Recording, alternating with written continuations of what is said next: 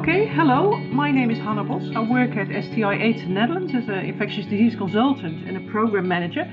Welcome to our podcast. We're working today across the North Sea about uh, quality improvement in GUM clinics and HIV care. I'm talking with Anna Hartley. Can you introduce yourself, Anna? Yes, hi, I'm Anna Hartley and I'm an ST6 specialist registrar in GU Medicine, genitourinary medicine in the UK, in East London.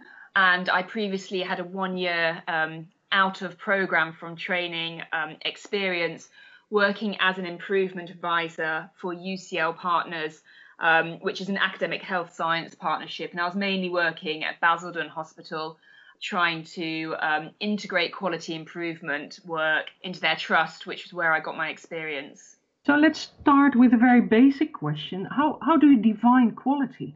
So there's many different definitions of quality. And I think it's about thinking about the best service you've ever received and how that made you feel. That may be a restaurant or it may be a hotel. And it's striving to create the same within our clinics. I think even in healthcare, we can and we should aim for the same high quality um, that we get in restaurants or hotels. The Institute of Medicine defines quality as the degree to which health services for individuals and populations, which I think is key when we talk about sexual health and HIV, um, increase the likelihood of desired health outcomes and are consistent with current professional knowledge. Uh, more succinctly, Lord Darzi says it should be personal, and effective and clearly safe care. But we're talking now about GUM clinics and HIV STI clinics, and we should know we should strive for quality. But how can we do that in our kind of services?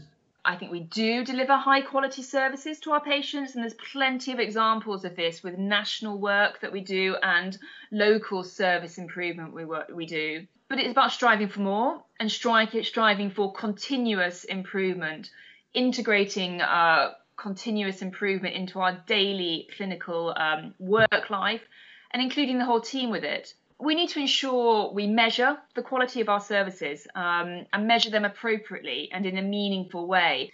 If we have data sets which monitor our quality outcomes in real time, um, this allows us to understand our variation in our services if we only measure our, our, the quality of our services every six months or annually, so in, in many senses ad hocly, um, we can't claim to know the quality of the care we provide. Therefore, we can't learn from what we're doing and we can't strive to improve. I think it's also about thinking um, what our patients want and do we actually, uh, hand on heart, know uh, what our patients want from the services we deliver?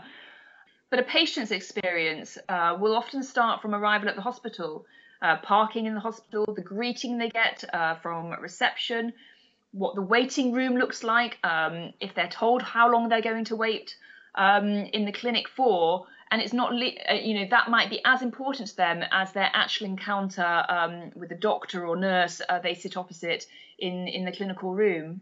And um, I think we all have experience with uh, audits uh, in your article, you say that audits do not bring about real quality improvement. So, why is that? So, um, audits are useful, and I've certainly done lots of audits in my time. Um, but I think they're a branch of quality improvement, and that's what we need to recognise. They're a part of it. Audits can establish the baseline from which to improve, they identify problems or deficits in care, and certainly national audits, which um, we do very well in the United Kingdom in uh, HIV and sexual health services, allow us to benchmark our local services and see how well we're doing. But the methodology of audit is really one measurement followed by a change, which we often quote as an improvement before we know it really is, and then one further measurement after the change, a so called re audit which should demonstrate improvement. But this approach to measurement really only rarely brings about quality improvement because you've only got two data points, one pre and one post change. One data point after the change does not provide evidence of a sustained, reliable improvement. You've got a 50% chance of that re audit result uh, being in the direction that you want it to go. So services can be falsely reassured that improvements have occurred. Also, I'm sure most clinicians listening have undertaken audits where they have not re audited. They've made a change and left it at that. I certainly have. One study within paediatrics showed that only 22% of audits have led to a re audit. So often there's not even the post analysis, um, post change analysis to, to actually compare um, or to see how the improvement um, or the change has been. Whereas the difference in quality improvement is this is based on continuous improvement, uh, continuous measurement. So you're measuring perhaps weekly, perhaps monthly, or even daily. So you have several data points um, after the change that you've tested to show and demonstrate improvement. So you can more reliably say you've actually ingrained a sustained improvement in your system you can only learn as much as you measure. So if you only measure six monthly or annually, you can only learn and improve six monthly or annually. Whereas if you measure daily or weekly, you can learn and change and try and improve more rapidly. And the problem with audit is often that we use big sample sizes. And obviously, if I'm saying we need to measure weekly or monthly or even daily, that's not possible to do if you're measuring 50 or 60 patients a time. But quality improvement is about smaller sample size. So just enough um, sample to give you a flavour of whether a problem exists in the system. Can you tell me, Anna, what are characteristics of real quality improvement, do you think? So I think when we talk about characteristics of quality improvement, it's a good time to talk about the methodology, which um, we advocate um, the model for improvement, which is uh, from the Institute of Healthcare Improvement and it's very simple. And it basically asks three questions. And if you follow these three questions and answer them, you're effectively undertaking a quality improvement project. The first is what are we trying to accomplish? That's the aim. How will we know change and improvement? That's about measurement. And what changes can we make that will result in an improvement? And that's uh, making and testing changes. So breaking that up, um, firstly thinking about our aim it's about having the right aim and making the aim relevant to patients. I think often we look too much at process based questions like are we filling out pro? Uh, for example, are we filling out pro on all um, under 18s to look at safeguarding issues? That's great, but it's not directly relevant to that young person. Um, it um, doesn't necessarily mean that if we're filling out this pro that they're getting good care. Um, so an aim in quality improvement would be more patient focused. For example, are all young people who attend our services receiving safe medical, social care, and are safeguarding issues being identified? Uh, the pro forma would just then be a part of the project. The second question, looking at measurement. So, how will we know changes and improvement? I've talked a bit about measurement already, but it's about small sample sizes, just enough to see um, if there's a problem in the system, but measuring much more regularly. So measuring perhaps weekly or monthly, it depends on the project. But you can only learn as much as you measure, and you can only improve or make changes as much as you have the data to do that. And finally, it's about what change can we make that will result in improvement. So the characteristics within quality improvement is understanding that it's rare that only one change will lead to an improvement in the system, but often multiple steps are needed.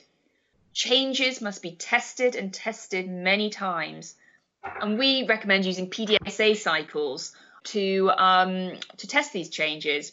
Uh, in brief, a PDSA sample uh, cycle is um, thinking about a change which you think will bring about an improvement, and the P would be uh, planning how you're going to test if that change actually works, if that test actually leads to an improvement. The D of the PDSA is doing it. So you're going to put that change to the test. Within the planning stage, you're going to work out how you're going to measure if it works. So the PDSA, the S in there, is studying the outcome of the test that you performed. And A is with those measurements, um, having studied the outcome of the uh, change, you're going to act and you're either going to say, actually, we thought that change would lead to an improvement, but it really doesn't. We're going to scrap it. You're going to adapt it, or you're going to accept it and ingrain it in your system. And it's important to test changes lots of times and scale them up. So test on a very small scale, first of all, perhaps just with one, if it's a pro forma, uh, with one patient. Then test it on five. Learn from your measurements. Then test it on one morning in clinic. Too often in so called quality improvement projects, we initiate a large scale change and we call it an improvement before we even know it's been one. We roll it out across many services and that's at odds with what we recommend with quality improvement uh, methodology. So you talked about characteristics of quality improvement, but why do you think a whole team should be involved? Because healthcare is about teamwork, and sexual health clinics are reliant on um, good teamwork. And quality improvements an extension of this. Improving quality is everyone's business. It's not just the clinicians. It's not just um, you know one one um, area of healthcare. For example, if clinic waiting times are too long, um, you need to know what the reception staff think, what the nurses think, the doctors, the health advisors, the technicians. They will all understand different parts of the system, so they'll be able to add to your um, your project and your work. And it's about getting people involved from the start, because, for example, if you only get reception involved uh, towards the end, or if you just give them um, a change which you'd like them to initiate, they may be reluctant to get on board um, and they may drag their feet a bit. Um, you need to get everyone involved from the beginning, and it should be a fun and engaging process. And also, it's good to get ideas from the whole team um, because you want to have innovative ideas, and it might not be the first idea which one person thinks of which is actually going to work. So, what, what do you think is required to bring about a real and successful introduction of quality improvement? So in the United Kingdom, I think we are getting there, and lots of uh, specialties are trying to move more towards quality improvement. But um, we're so ingrained in doing audit, and I think it's the knowledge of quality improvement and its methodology hinders its application across all of the NHS. I think on a national level, we should start be doing a quality improvement as part of our curriculum and, and phase out audit, which is what other specialties have done.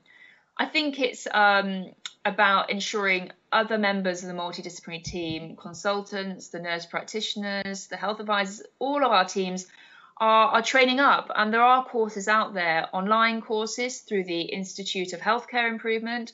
There's also courses run through the Royal Colleges, and I know the Royal College of Physicians um, does does some courses on quality improvement.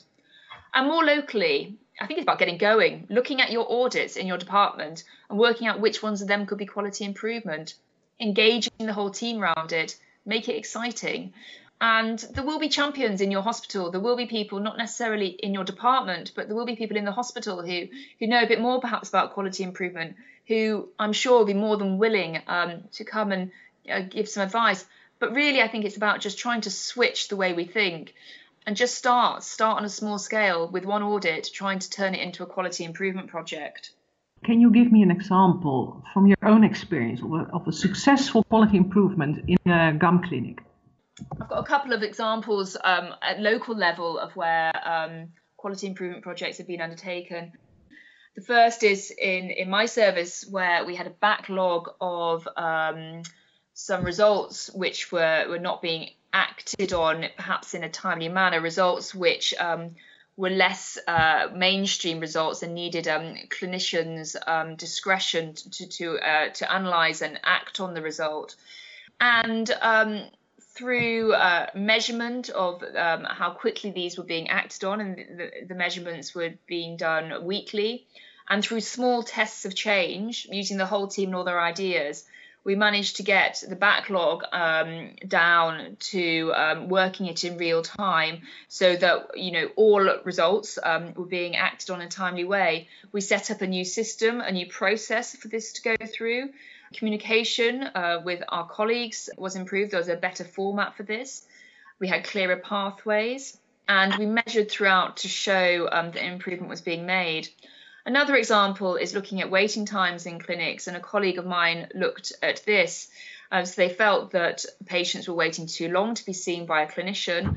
So they started measuring this um, on a daily and weekly level. And they used ideas from the whole team with regard to why they felt people were waiting too long. They improved use of postal kits for sexual uh, sexually transmitted infection testing. So they reduced their wait stack by improved use of these postal kits. They improved communication uh, with the team, so there was a clearer clearer flow for the patients through the clinic. They created more efficient slot times, so the, the, the way the patients were actually seen in the clinic. They involved reception and they involved the patients more, and they made sure that patients were being informed more about how long the waiting time was. So that improved patient satisfaction too. And I know also Chelsea and Westminster have done some work on HIV testing in the emergency department, so testing patients who are turning up to the emergency department for HIV. And they did that through quality improvement methodology. And certainly, an HIV testing um, project is something which could be done uh, more nationally with quality improvement uh, methodology. And as you've alluded to before, Hanna, it, that would um, that works on base, both patient and um, public health levels in terms of improving our quality. Anna, thank you very much for your insight. Here ends our podcast, and I hope we all will read your beautiful article about how to integrate quality improvements into GUM and HIV uh, services.